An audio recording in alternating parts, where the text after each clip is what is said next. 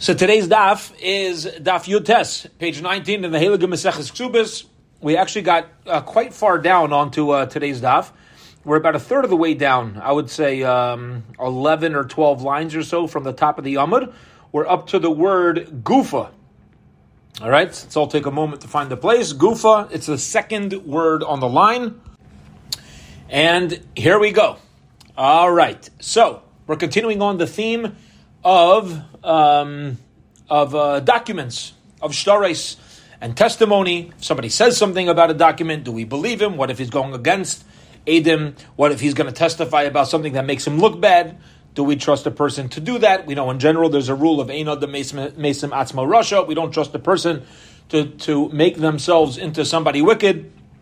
So let's get going. Gufa, a piece of a previously quoted text. Amar Rav Huna, says in the name of Rav, Fascinating. If somebody admits that he wrote a document, ain't tzarech l'kaimai. Whoever's holding on to the document doesn't have to be mekayim the document. You don't need to be mekayim. You don't have to give a fulfillment, meaning you know, we'll call it like notarized in our terms you don't need to get it uh, established. Okay? Now says the Gemara, why? Why is that true? Amar le Rav Nachman. Rav Nachman said to Rav Huna, who was quoting Rav, Ganuva ganuve lamalach. Why? It's, it's as if like you stole these words. This psak, right? It's as if you're stealing these words. You know, there's a there's a, a cute quip, a quip, a little bit of wit that they say about speakers. You know, very often you'll hear a speech, and how does the speaker end? The speaker ends by saying, "So we should be zeiche together to greet Mashiach Tzidkenu b'mehera v'yameinu amen." Right? That's a very common ending to a speech. Where'd that come from? So the joke is that the Gemara says that kol ha-omer davar b'shem omro. When you quote somebody in their name, Mevi geula la'olam. You bring Mashiach closer. If I quote Torah in the name of somebody who taught it to me and I give it over to them, so I bring the Geula closer. What happens when somebody gets up to speak? They they say a lot of uh, that make them uh, it makes the person look very very smart, but they don't quote who taught it to them because I, I want to be the one to look smart. What happens when you teach Torah and you don't and you don't give credit to the one who taught the Torah, you push Mashiach further away.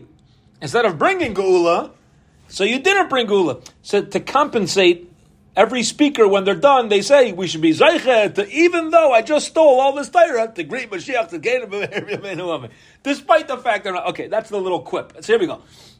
See, Rav Nachman says, Rav Huna, Ganuva Ganuve Lamalach. Why are you quoting this halacha? Now, not only uh, as your own halacha, but over here it means as if this is the true halacha. Meaning, you're quoting a, a, a das yachid. Why? Isfir Rav Meir. If you hold like Rav Meir, aim Rav Meir. Not everybody agrees with Rav Meir, but if you're going to quote Rav Meir, say that the halacha is like Rav Meir. Why are you going to say Say this is a, as if there's no, uh, you know, there's no Tana who sourced you. Amar Leis, Rav Huna said back, Umi hechi umar hechi sviralach. Okay, so he says, all right, very nice. So you want me to quote Rav Meir? What, what do you hold? Now the Mefarshim here explain that he was responding in a in a very vague way because Rav Huna was trying to figure out whether Rav Nachman argued on the halacha, and that's why he was kind of, you know, uh, coming at him, or whether he agreed with the halacha, but he just wanted him to quote. Rav Meir. He, he wasn't sure whether like he disagreed with the whole halacha or not. He says, "Umar lay." You know what? What do you hold the ma'isa is the halacha? So Amar lay. He says, "Ki asu lekaman ledina." You should know. I hold that when the uh, the lenders come in front of Bezdin, Arminan Lahu will say, "Zilu kaimu shtaraichu v'chaisu ledina." Go get your documents notarized you know, go go establish them and then come to court. Meaning, unless the document has been established as being emes and true, then even if somebody agrees that they uh, that that they were involved in writing the document, like an IOU, even if they agree they wrote it, if it's not established in a bezdin, we don't give it uh, full credibility. We're going to see soon some reasons why. Okay, now let's keep going. I'm reviewed my Rav. Reviewed says the name of Rav. Star Fascinating. Somebody says this is a star amana. What's a star amana? So Rashi tells us that um, a borrower says like this. A borrower says, you know, generally the borrower writes the document, gives it to the lender, and now the lender has a document stating that the money is owed to them. What if what if um, somebody says that actually I wrote the document for the lender, I gave it to the lender, but when it came time for the lender to actually give him the money, he never followed through. That's a star amana. Like I trusted him to lend me the money. That's why I gave him the document. I give you the document and you give me the money. But you, I say it's a star amana. I gave it to him because I trusted him. And the Maisa, even though he has a document stating that I borrowed thousand dollars, he never really gave it to me. So a person says this is a star amana, einoi neman. We don't trust him. Now let's clarify. What does this mean? It says the Gemara, the Ka'amar man, who's saying Who's claiming that this is a document that was written about a loan that never happened? Who's claiming it? The lender or the borrower? So let's clarify. Elema the Gomer going to tell me the borrower's claiming that I never got the money. So Pshita, of course we don't trust him. you know why we don't trust him? Kol Kamine. Who is he to say that? You know, the lender comes with a document stating that, that the borrower owes a thousand dollars. Ruvain comes with a document that Shimon borrowed a thousand. Shimon's like, oh, what do you mean? You never gave me the money. Eh, if you're going to allow a borrower to say that, nobody's going to lend money anymore. So of course, we're not just. Eh, there's no chiddush over here to tell me we're not going to listen to Shimon. He's the borrower. Every borrower is going to claim that they never got the money. So of course we don't listen to Shimon that it's a that it's a shtaramana. The Ella rather, if we're telling me a chiddush, a novel idea that shtaramana can't be collected, to Kamar Malva. What are you going to say? The lender is saying, I never gave him the money? Think about the case now. Ruv, Shimon gives a shtara mona to Ruvain, assuming Ruvain is going to give him the thousand dollars. Now Ruvain has a document, and he comes to Bez and he says, By the way, I never lent the money to Shimon. You should know that. Let me ask you a question. Is there would we say Eno Neman, he's not trusted? Does that make any sense?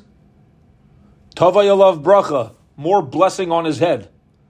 You're, you're basically just forgiving a loan. Like, why wouldn't we believe you? Again, Reuven saying, Shimon gave me a shtaramana. I never lent him the money.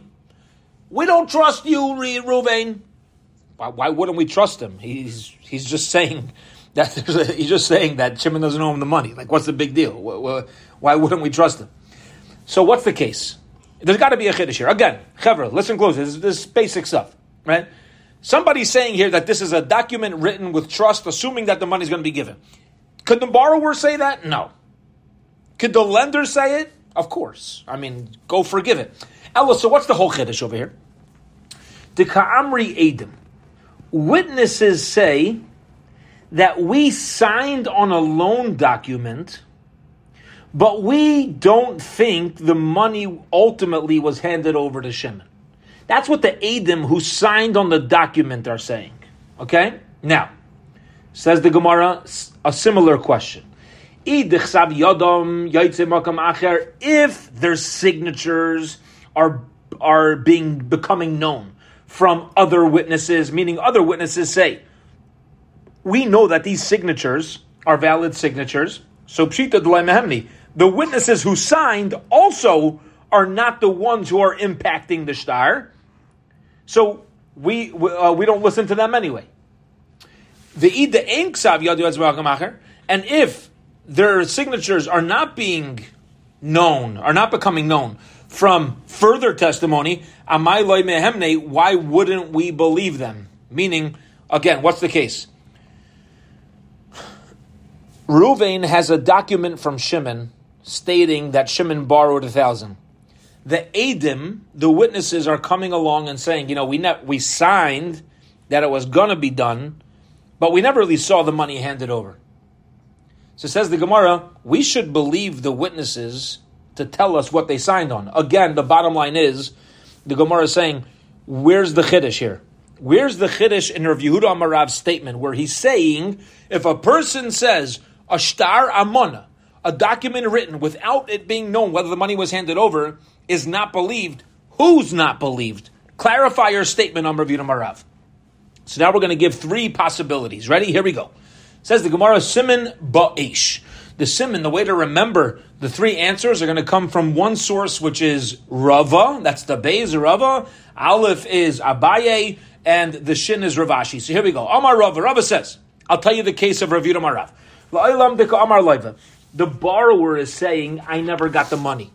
Now, what's the question on that? Of course you're going to say that. Why?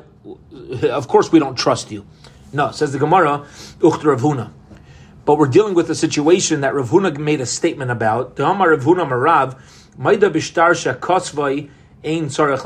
He says like this, that if somebody says a document was written, but you don't need to be Mekuyim, you don't need to have it, um, you know, uh, signed and sealed, so it's still going to be valid. The same thing is going to say over here as well. The lender usually would be able to collect an IOU, even without clarifying the signatures. Okay, so that's one possible case. One again. What's the what's the first case where we say he's not trusted? This is going about. This is going on the borrower, and he actually has a little bit of, bit of a leg to stand on by saying nobody ever established this as a kosher document. So it's a shtar amana. We're still going to say we don't trust you. Okay, that's Rava's approach. Abai, Amar Abai says. No, we're dealing with the lender says, I never gave him the money. Now, what's the obvious question on that? So just be Michael it, right? Again, the lender's saying, I never gave him the money. What we say? We don't believe you, lender. We don't believe you. I don't believe me. Just don't collect the money. That's it. You, you, you, don't have to collect the money. Be Michael. Says Gemara like this. This is beautiful. And we actually just spoke about this on Shabbos. Ah, what does it mean, Shechav Lacherim? We're learning now about what's called Shibuda Derev Nasin. Remember Shibuda Derev Nasin with our joke? What's the lean of Reb Nasin? If Reuven owes money to Shimon and Shimon owes money to Levi, Reuven can go straight to Levi to collect the loan. Shibuda Derev Nasin. Says the Gemara, Uch Derev Nasin. The Tanya we learned in a Brisa, Rav Nasin, Rav Nasin says, how do you know if Ruvain lends money to Shimon, and then Shimon lends money to his friend, so Shimon lends money to Levi? How do I know Ruvain could go straight to Levi and take payment? He could give it to the person who has ashama, the one who has the obligation. That is Abai's answer, and let's explain. Ready? Says Abai like this, beautiful. Ruvain lends money to. Uh, Ruvain has a document that Shimon owes him money. And now Reuven is saying, I never really gave Shimon the money. We're saying to Reuven, we don't trust you. You know why? Listen closely, Chevra. Ready? What if Reuven owed money to somebody else? Think about it. There's a document stating that Shimon owes money to Ruvain. Ruvain saying, No, you don't own it to me. But here's the catch Ruvain's also in debt to somebody else. Call him Yaakov. If we say that Reuven never lent the money to Shimon, Yaakov cannot collect from Shimon anymore. So we say to Reuven, we don't trust you. Reuven, we don't trust you to say that Shimon never got the money from you. If there's a document stating you lent money to Shimon, we assume you lent money to Shimon, and we're going to allow Yaakov to go straight to Shimon. And you cannot claim you never gave the money to Shimon because there's a document here. Clear? Is that was that articulated? Okay. Okay. So again, the Gemara says, "Big deal, be Michaelit." The answer is you can't just be Michaelit because you also owe money. So somebody else wants to collect it from Shimon, so we're not going to trust Reuven. Okay. That's answer number two. Rav Ashi Amar Rav Ashi says, Really, we'll talk about a case where there are witnesses that that uh, th- th- that this is a shtar amana, And we're also dealing with a case where there's no verification of their signatures. And this that we said, well, if there's no verification, and we're completely relying on these witnesses, and these witnesses are saying that it was never lent, so why wouldn't we trust them? Rav Kahana. I'll tell you why. It's beautiful. Listen closely. Because of Rav Kahana's reasoning. Damar Rav Kahana, Rav Kahana says like this. Rav Huna says it is against halacha for for Reuven to hold onto a star amona in his domain. If Reuven never really gave the money to Shimon, he's not allowed to hold on to this document stating that Shimon owes him money. You're not allowed to hold on to it. It's a favor to hold on to that document. You know why? Mishum shenemar avla. Because you have an avla in your domain. Here's what's going to happen. Ready? What if Ruvain dies? And in Ruvain's domain, there's a document stating Shimon owes him money. Are Reuven's children going to know not to collect it from Shimon? No. And therefore, if you ever have a star amana, says Rav Kahana, if you ever have a star amana in your property, you must tear it up, rip it up. You're not allowed to hold on to it.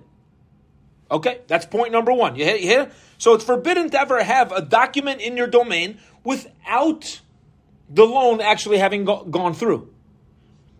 Because people aren't going to know and it can lead to theft. Top of Amud Beis, V'yamar Rav Sheshes Breit Ravidi, and Rav Sheshes says the name of Ravidi Shmami No made the Rav Kahana. We can learn now from Rav Kahana's statement, Edim She'amru Amana Devarenu. If it's forbidden to hold on to a, a document like this, if any witness says that we signed before the money was actually given over, you know what's going to happen there? We don't trust these witnesses. That's what it means. Witnesses say we signed on a document that was never followed through on. You know what we're going to say to them? We don't trust you. You know why? My timer. Why not? Why don't we trust them? Because it's forbidden to sign on it. And kivon da avlahu, since it's an avera to sign on such a document, if the money was never handed over, avalto loy chasmei. You know what we say? You're not allowed. We don't trust you to turn yourself into a Russia, and nobody signs on something that is that is uh, in Avera, and therefore we don't accept their testimony. So now, what did Rav, Huna, Rav Yehuda Marav mean when he said, if somebody says it's a star amana, we don't trust them? It's going on the witnesses who were forbidden to sign on it. If they're the ones saying star amana, we say we don't trust you because then you're turning yourself into a wicked person. And we don't trust people to do that, which is a fascinating concept. It's a fascinating, fascinating concept. That we don't trust people to say that they did uh, in to say that they did Arishus. Okay. Says the Gemara, based upon, now we just gave three answers. Again, what was that sugi about? We had a statement of Yudah Marav, that uh, this concept of shtar amana, again, what's a shtar amana? A document that was, like an IOU with witnesses and everything, but it's ultimately claimed that the loan, that the money was never handed over. Okay? Fine. And we gave a few explanations over who's not believed and what, what, that statement of Einay Neman means. Whew. Says the Gemara, beautiful. Amr of Yeshua ben Levi, Yeshua ben Levi says, you should know. You should know. And this is so, so incredible. Chevra, we need to think of various ways that this comes into our own homes, comes into our own neshamas, our own lives. Ready? It is against halacha to hold on to a, a document of loan if it's already been paid up. The moment a loan is paid up, you have to get rid of the document. The lender has to get rid of it. You know why? Mishum shenemar, because it says, Al tishkan, it may not dwell, ba'ayalecha avla. it's going to lead to confusion with other people. And I'll tell you, I mean, this is, uh, I'll tell you even in, in, a very direct way. This Gemara of Rabbi Shua Levi is telling us a very important message. Anybody who has family, who has friends, who has a will, who has bank statements, who has, th- it's important to not have too much, even though there's people have rights to privacy, but not too much. Um, what's the word? Ambigu- uh, ambiguity, right? Where like too many things are vague and unknown, because it can lead to confusion if we're not around to explain what everything is and where everything is. It can lead to a lot of machlaikas. I haven't been in this world for too long, just a few decades. I've already seen many families involved in machlaikas, even in their parents' lifetime, in siblings' lifetimes, and whatever. There's too much when there's a lack of clarity. There's it's it's terrible. It's it's a terrible thing. Mamish, it's al tishkoin avla, uh, al tishkoin avla. We're allowing uh, a, a, lack of clarity, to, which is going to lead to machloikas to dwell in our homes. Okay, we'll, we'll, we'll, stop with that. But Marava Mishmei Rav Amri in Eretz Yisrael, they say the name of Rav, and this is the beginning of the pasuk. Im oven. If a person has oven transgressions in their hand, harchi keyu. Make sure to distance yourself from it. Get rid of it. Whenever there's opportunity for an avera in our homes, get rid of it.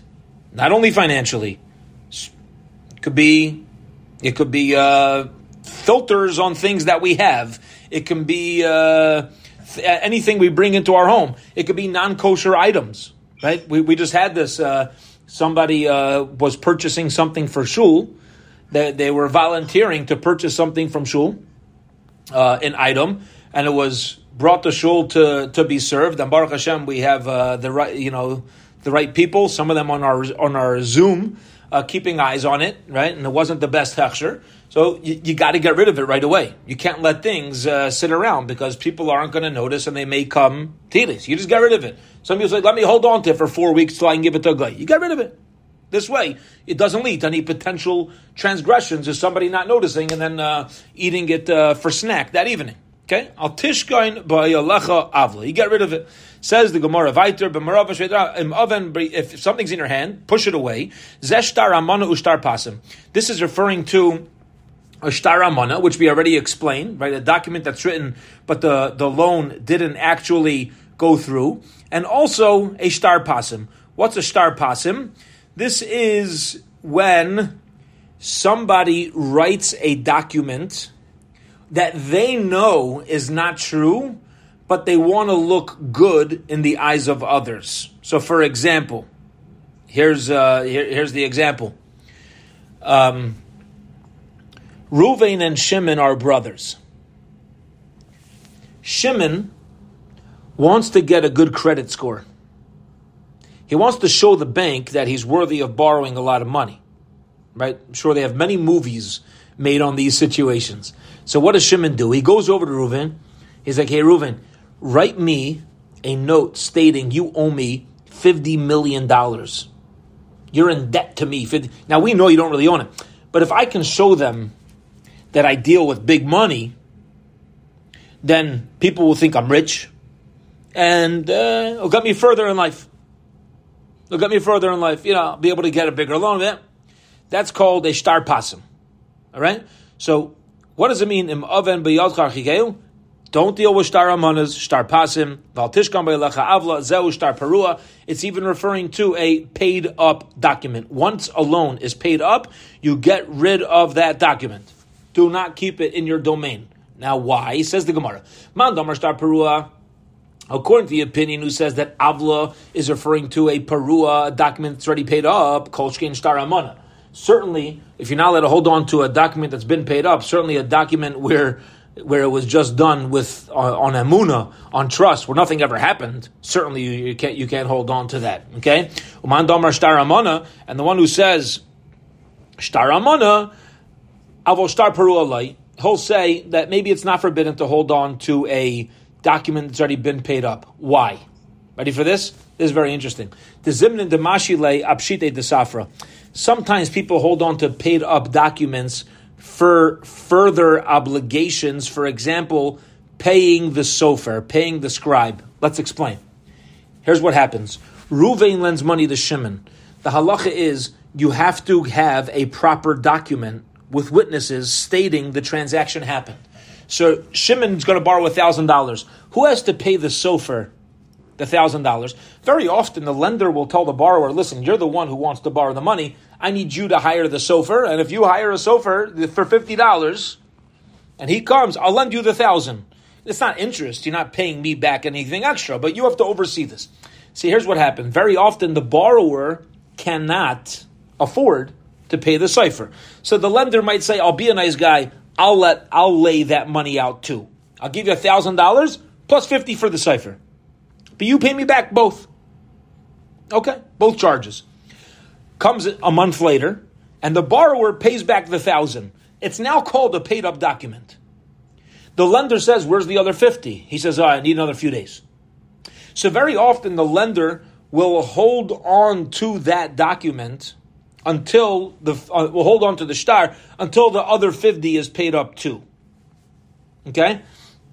So says the Gemara, according to the opinion that a star amana is not allowed to be kept in your home, they may very well hold that a star that a star parua, a paid up document, maybe they would say is allowed. You know why? Because even though it's paid up, I still have another fifty dollars that needs to be paid. Why can't I hold on to it until you completely uh, pay up for the other part? Right? Even for the amount of the scribe. So that's the machlekes happening, happening here. And again, what's the machlekes? Can I keep a paid up loan in my home when I've been paid up for the loan, but not the sofer? One opinion is you cannot keep it because all the, the documents on the thousand. You got your thousand, get rid of the get, get rid of the document. The other opinion is it's okay. It's okay. Since you weren't totally paid back, you are welcome to um, hold on to it until the additional fifty dollars happens. Says the Gemara Viter Itmar. We learned sefer she'enoi muga. If you have a sefer, also fascinating. Let's say you have a sefer Torah with mistakes in it. It's non kosher. You can't let it just lay around without making sure that nobody's going to make a mistake. This is why when you have a pasul sefer Torah, the halacha is you have to make simanim on it. You have to put the gartel on the outside. That's a that's a, some people do, but you have to make simanim that nobody chas shalom uses the sefer Torah that's missing a letter or as an extra letter. They, they, they, might come to, to think this is part of the Messiah and It's also for a person to keep a book in their home that has mistakes. You have up to 30 days to fix it. You can't just keep these forbid, these books laying around. Because it says you cannot lead anything that can lead to avla. It's already called, not even lead, it's already called an avla. To keep something that's forbidden in our homes. Now, why is it forbidden? Because people can make mistakes. They're going to read the Sefer Torah with the mistake, and they're going to think that's what the Torah says. Okay. Period. That's the end of that conversation. Here we go. Amar Rav Nachman. Rav Nachman says, Edim she'amru amana hayu devarenu. If witnesses sign on a document and they say that you should know it was written on a star amana, amana, okay, meaning we signed on the document, but it was because, let's say, the the borrower wrote a document and that he was going to borrow a thousand dollars. Shimon Shimon's in St. Louis. He has a document written with his sofer that he's going to borrow a thousand dollars from Ruvain in Chicago. So the witnesses sign, and now he has to go to Ruvain to get the money. We don't know if he ever did. So witnesses say that when we signed it, it's a star amana. We trusted it would fall, it would go through. Now again, what, what did we say? Are you allowed to sign on a star amana? You're not allowed to because it's an avla. So says the Gemara, if that's what they're saying, ain't amanim. We don't trust them. We don't believe them. Maida anu devarenu. And if they say that, um, um, you know, our, our edus was um, given, even though we knew that the any specific sale, let's say they signed on a sale, that's what Rashi says over here, that's the case we're dealing with, and uh, he didn't really want it to work. Also, a nemanim. We don't trust them to say this. Okay? Meaning, you have witnesses that sign on a document saying that a sale took place. And then they're saying that you should know the owner who was selling really told us, I don't want to sell. I'm kind of being forced. And that's what they're saying. That's what they're claiming. We ain't a We don't trust them either. Okay. Mar bar Rav Ashi, Amar Mar bar Rav Ashi says, Amana Hayudavreinu in Amanim. If they say it was a star Amana, we don't believe them. But my Dayudavreinu in Amanim. But if on a sale they say that we were told, then they are believed. In other words, if the owner told them he's being forced to sell, and the them come afterwards and say, you should know, we were told this before we signed. You know, we do trust them over there. My time, what's the difference? Why, according to Mar bar Rav Ashi, if they say we signed on a loan that never happened, shtaramana, we don't believe them. But if they say we signed on a forced sale, we do believe them. My timer. Hi nitan likasev, v'hai loy nitan likasev. Okay.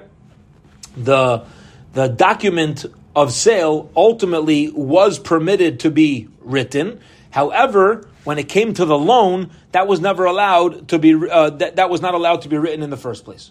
Okay. Now, what's the difference? The answer is very simple.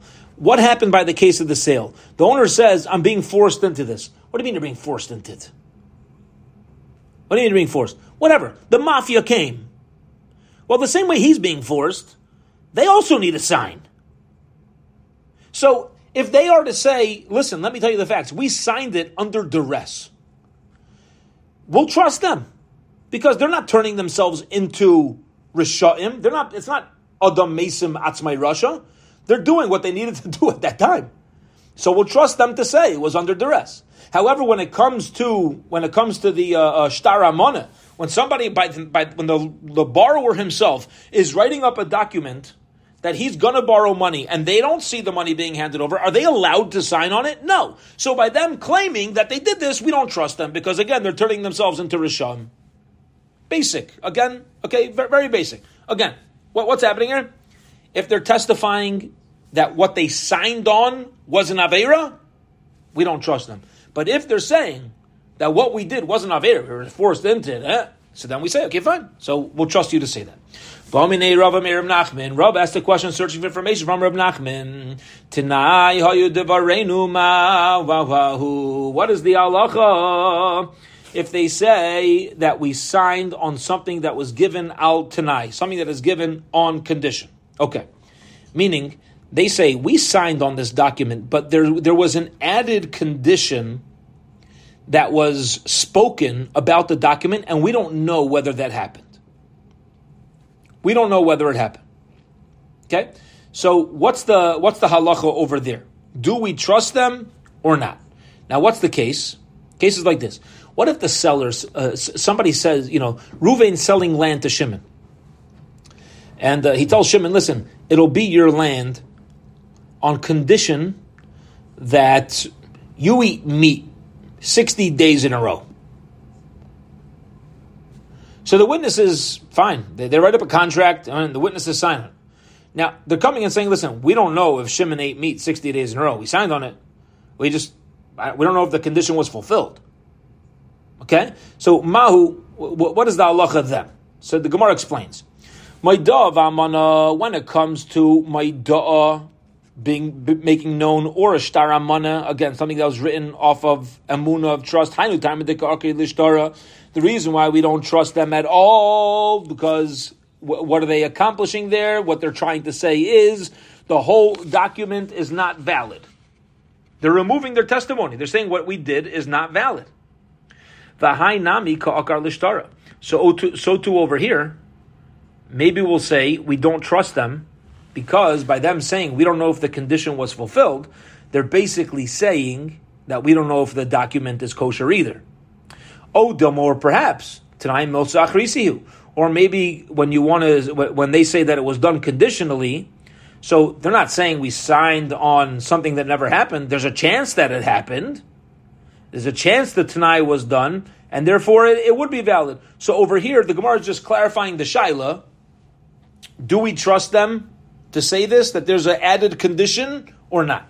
So Amarle, so Nachman says back to Rava, Kios come on Ladina, when they come to us, when they come to my Bezdin, Amrin and Lahu, we will say to them, Zilu Kaimu Tanaichu Now go ahead and fulfill your conditions, ladina, and then come down for Bezdin. You know what the bottom line is?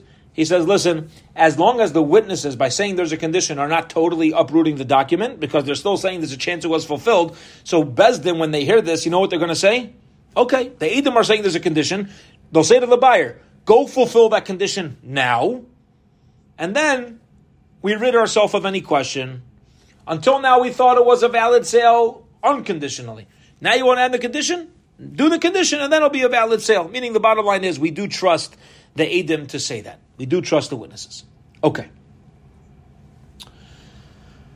Next case. Aid Omer. If you have a witness, one aid, a single witness, that says, Tanai, you should know I signed on the document, but I know there was an additional condition attached to it. So you have two witnesses who signed on the document, except one saying there was a condition. The aid Aimer Einai Tanai. The other witness is saying, no, I, I th- there was no Tanai on that document. Okay? So they're both agreeing they signed on the document. The question is, did they know of any conditions, any strings attached? Okay. Fine. Now, keep in mind, in this case, they can both possibly be honest. They're not really arguing on each other. Because, as with any information, we always run the possibility one knew what was going on and one didn't. Right? You have two people who are in the same place, same time, and one one heard what was said and one didn't hear what was said. That's it. They're not necessarily uh, challenging and saying the other one's a liar. One saying, "Listen, I don't know. I, I think that one says I heard there was a condition attached. The other one's like, I, I just never heard of such a thing. I don't know. Okay, but they both agree they signed on it. Interesting case. So Amar of Papa. Rav Papa says, Tarvayu. The bottom line is, both are giving edus that the document is a kosher document. They're both uh, they're both agreeing to that idea. Okay. And now the, here's how we view it. Now we're saying, you know, and one witness is coming along and saying, it's a valid document, but I know there's, I heard a attached condition. Well, here's what happens. What a beautiful lumdis. We don't trust that condition. We don't believe him. Because we view this as additional testimony. And now you have one aid coming to contradict something that was given by two aidim. Let's clarify. This is beautiful. We're going to basically what Rav Papa is explaining is we're going to compartmentalize their words. So says Rav Papa, let's look at both witnesses' words. Are both witnesses saying that this document was valid? Yes. Okay, so we're done. We have a valid document. That's compartmentalized. Now close the drawer, close the compartment, and now open the next drawer. One witness is saying there was a stipulation attached.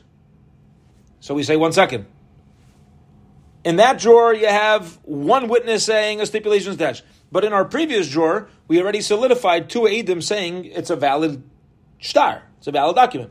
So now I have one statement of condition trying to marginalize the previous statements. You can't do that. And therefore we're not gonna we're not gonna be worried about an attached condition. Understand? Once we compartmentalize the testimony, so we have two people testifying about the validity of the document, so we're good. Now, one person is saying, oh, but there's an attached condition. Yeah, we're not worried about that one person. We're still going to stick with a valid document, no conditions attached. It's a major chiddush, right? We're basically, you know, uh, se- separating his statement and compartmentalizing and saying, we believe part of what you're saying, but since the other part of what you're saying argues on the other witness, eh, we're gonna we're, we're gonna let it be. Okay. Says the Gemara, Masler Rav Huna Beit Rav Yeshua. The son of Rav Yeshua, asked a challenging question, and he says like this. He says, Ihachi, if it's true that we'll we'll call it compartmentalize. We're to place into different compartments the testimony of the document, as well as the condition, separate the condition. So, afilu tarvayu nami, even if both witnesses say that there was a condition, we shouldn't believe it. Ah, beautiful. Listen to this. Ready? Let's talk outside for a moment. Two witnesses come and say it's a valid document. Okay, open that drawer, stick in, valid document. Close the drawer, open up the next drawer, and say what? Two witnesses say there's conditions attached. Are we going to listen to the second testimony over the first testimony? No.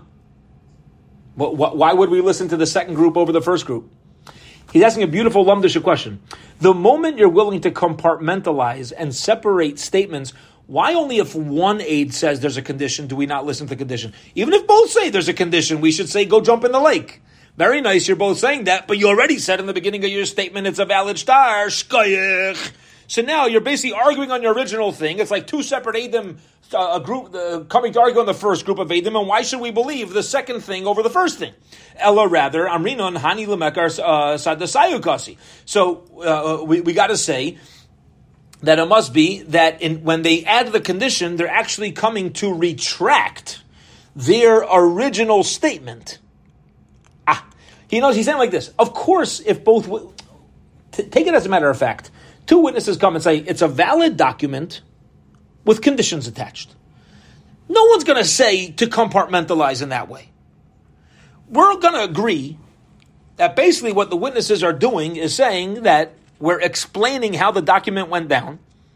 It was kosher, but there's conditions attached, so they're kind of backing off of the first part of their statement. Sahainami Lemekar why don't we say the same thing by one witness? When one witness as well says, oh, but there's a condition attached. Why don't we say like this? Instead of compartmentalizing and saying once against two, why don't we just say that the one witness, and if, if this is not clear, tell me, okay? Let's say the one witness who said there's a condition is reopening drawer number one, removing his testimony, and now I'm only left with one person testifying. Why don't we view it that way? Ask the Gemara. You hear? Beautiful Shaila. According to the Lumdis, again, let's, let's, let's say this again. According to the logic, which was, both of them are saying it's a valid document. One is adding a condition in a different drawer, and that different drawer can't argue on drawer number one. That was the approach of one. Ask the Gemara, why do you got to say that it's that's a second drawer? Maybe when one witness says there was a condition attached, he's reopening drawer number one and removing his testimony. And now all I'm left with in drawer number one is one witness saying there's a document, and that's not enough. Is that, is that good? Yeah? Beautiful. Okay. Gewaldig. So we're going to stick with this svara, and the Gemara says, you should know, the Hilchasa Kid Rav Huna berei the Rav Yeshua. The halacha is like Rav Huna berei the Rav Yeshua that when there is edus, I'm sorry, yeah, when there's when there's edus about a tanai about uh, conditions attached, we are going to. Uh, we are going to trust it. We are going to believe it, and we're going to say it's only going to be a valid sale once all conditions are met. Beautiful. Okay. Period. End of that conversation. And now we're going to stick on this theme of edus, of testimony, but give a new case. Here we go. We'll end off the daf with the next with uh, one more conversation. Tanu Rabbanon, the rabbis learned, and so should we. Shnayim chasumim alashtar umesu. If two people sign on a document, vamesu, and the witnesses die. Okay. Now, not uncommon. Nobody lives forever. Ubashnayim and Ashuk Vamru, two other people come from the marketplace and they say, Yadanu Sheksar Yadamhu, you should know, we know that it was the valid signatures these two guys who pass away, but we also know Avala Nusim Hayu, we know they were forced to sign Ketanim Hayu, or at the time that they signed, they were 11 years old. Psule Edus Hayu, or at the time that they signed, they weren't allowed to testify. Okay? Now, how would you have such a case? It could even be, it could either be a halachic uh, reason of, of some avera that they did that caused them to lose their nemanas, or it could be some sort of relation uh, relationship that existed at the time and then ended with a divorce or whatever it was. Okay, so we say we know it was their signature, but at the time that they signed, there wasn't a valid signature. Uh, we trust the second group of witnesses to say again. You have two witnesses sign, two other witnesses say, yeah, it is their signature, but there was other circumstances surrounding those signatures that make it invalid. We'll trust them. However, let's say there's other witnesses who say that yes, the original signatures were valid without any issues. Or we know it was their original signatures from a different uh, place, a uh, different source. Mishtar shakara alav arar behuchzik bebezdin. So then, um, uh, and oh, for example, they say this is a document that issues uh, against it were brought. However, a bezdin ultimately paskin that's valid. Then ein elu nemonim. Then the witnesses who are saying that something surrounding the document was off, we're not going to believe them, and we're still going to rely on the original signatures. Why? Because the validity of those signatures is not coming from the witnesses who are claiming issues. It's coming from a different source. It's coming from a different place. And therefore, we're going to trust those original signatures and we're going to say it's a valid document. Says the Gemara, Umagvinon Bey Kibishtara Ma'alya, and we're going to keep the document to and collect a loan like it's a regular non-issue document. Va'amai Treyu Treininu. This is the it should take on the halachas of Trey Utrey. Trey Utrey means two against two, and the Gemara is asking like this if you have two witnesses that come and testify about something, and then two other witnesses come and argue on them, you know what you're left with? Nothing. As long as you didn't have a total psak halacha, okay, or they're coming to argue, so you're left with, it's called trey trey. Yeah, they, they counterbalance. Two witnesses this, two witnesses that, they knock each other off. There's an exception to this that we know, we'll get into it in Maseches Makos, of a zomem, right, when the initial uh, testimony is completely knocked off for other reasons that we'll get to. But in general, we say, listen, it's two uh, witnesses against two witnesses, and now we need uh, we need to find a, a, new set of witnesses. Okay. The bottom line is the Gemara is asking a very simple question, and that is: you have two witnesses who say the document is not valid because of they were katanim, other reasons. Two other witnesses say it is valid. So trey trey, you're left with nothing. Why are we saying it's valid? Omar Rav Sheshes, Rav Sheshes says, Zoto Meret, this is coming to say, it's coming to teach us, Hakchosha Tchilas Hazamahi. Fascinating. That the second set of witnesses that are coming to argue on the first set is the beginning of Hazama. And this is getting into the sugya in Makos. What are Edim Zoimimin? Right? What are Edim Zaymimim? Ukishem she'ein mazim maseidim ela b'fneim. The same way, let, we'll finish off this thought, and the same way you could only be Zomim witnesses in front of them, kach, so too, ein machishim maseidim ela b'fneim. You could only argue on the original two sets of witnesses in front of them as well. And by our case, where are the original witnesses? The ones who signed on the document. What happened to them? What was the case? Tan what was the case? They died. They kicked the bucket. So they're not here anymore. And therefore, if they're not here, can anybody argue? No. And that's why we say the document is still going to be kosher. Now let's just explain hachashat chilas azomahi. And that's like this. Like, like we said before, really. You have two witnesses say one thing, another two witnesses say, say another thing. Then we're going to say this is regular hachasha, treyu trey, two against two. We don't know who to listen to. You're left with nothing. However, hazama is when you have one group that testifies that Yankel killed Shimon in St. Louis. Then a second group of witnesses come and they say no. Yankel could not have killed Shimon in St. Louis because Givaldic. Yankel was in Miami on that day at that time with us. And therefore, there's no way that you could testify that he killed Shimon. So then we're going to listen to the second group because they're not just saying, "Oh, the first group." They're saying it's impossible for you to give your original testimony. Okay, and you have the halacha of uh, you have the halacha of kasher zama. Now the halacha by hazama is, and this is unique to, and, and the, the halacha of hazama is, in order to listen to the edim zaymim, you need to have the original edim there. So even though hakasha, arguing, and hazama are really different, In some ways, they're similar. For example, says the Gemara, Hachasha will be similar to Azama in that if you're going to argue on a first set, that first set has to be present to do that. So when the second set, here's the whole chap, and we'll hold it here for today. Let's let's let's say the case. Two witnesses sign on a document, they die. A second set comes along and says they did sign, it is their signatures, but they were katanim. Is that set even valid? No. You know why? Because in order for them to be valid, the first Adam need to be present.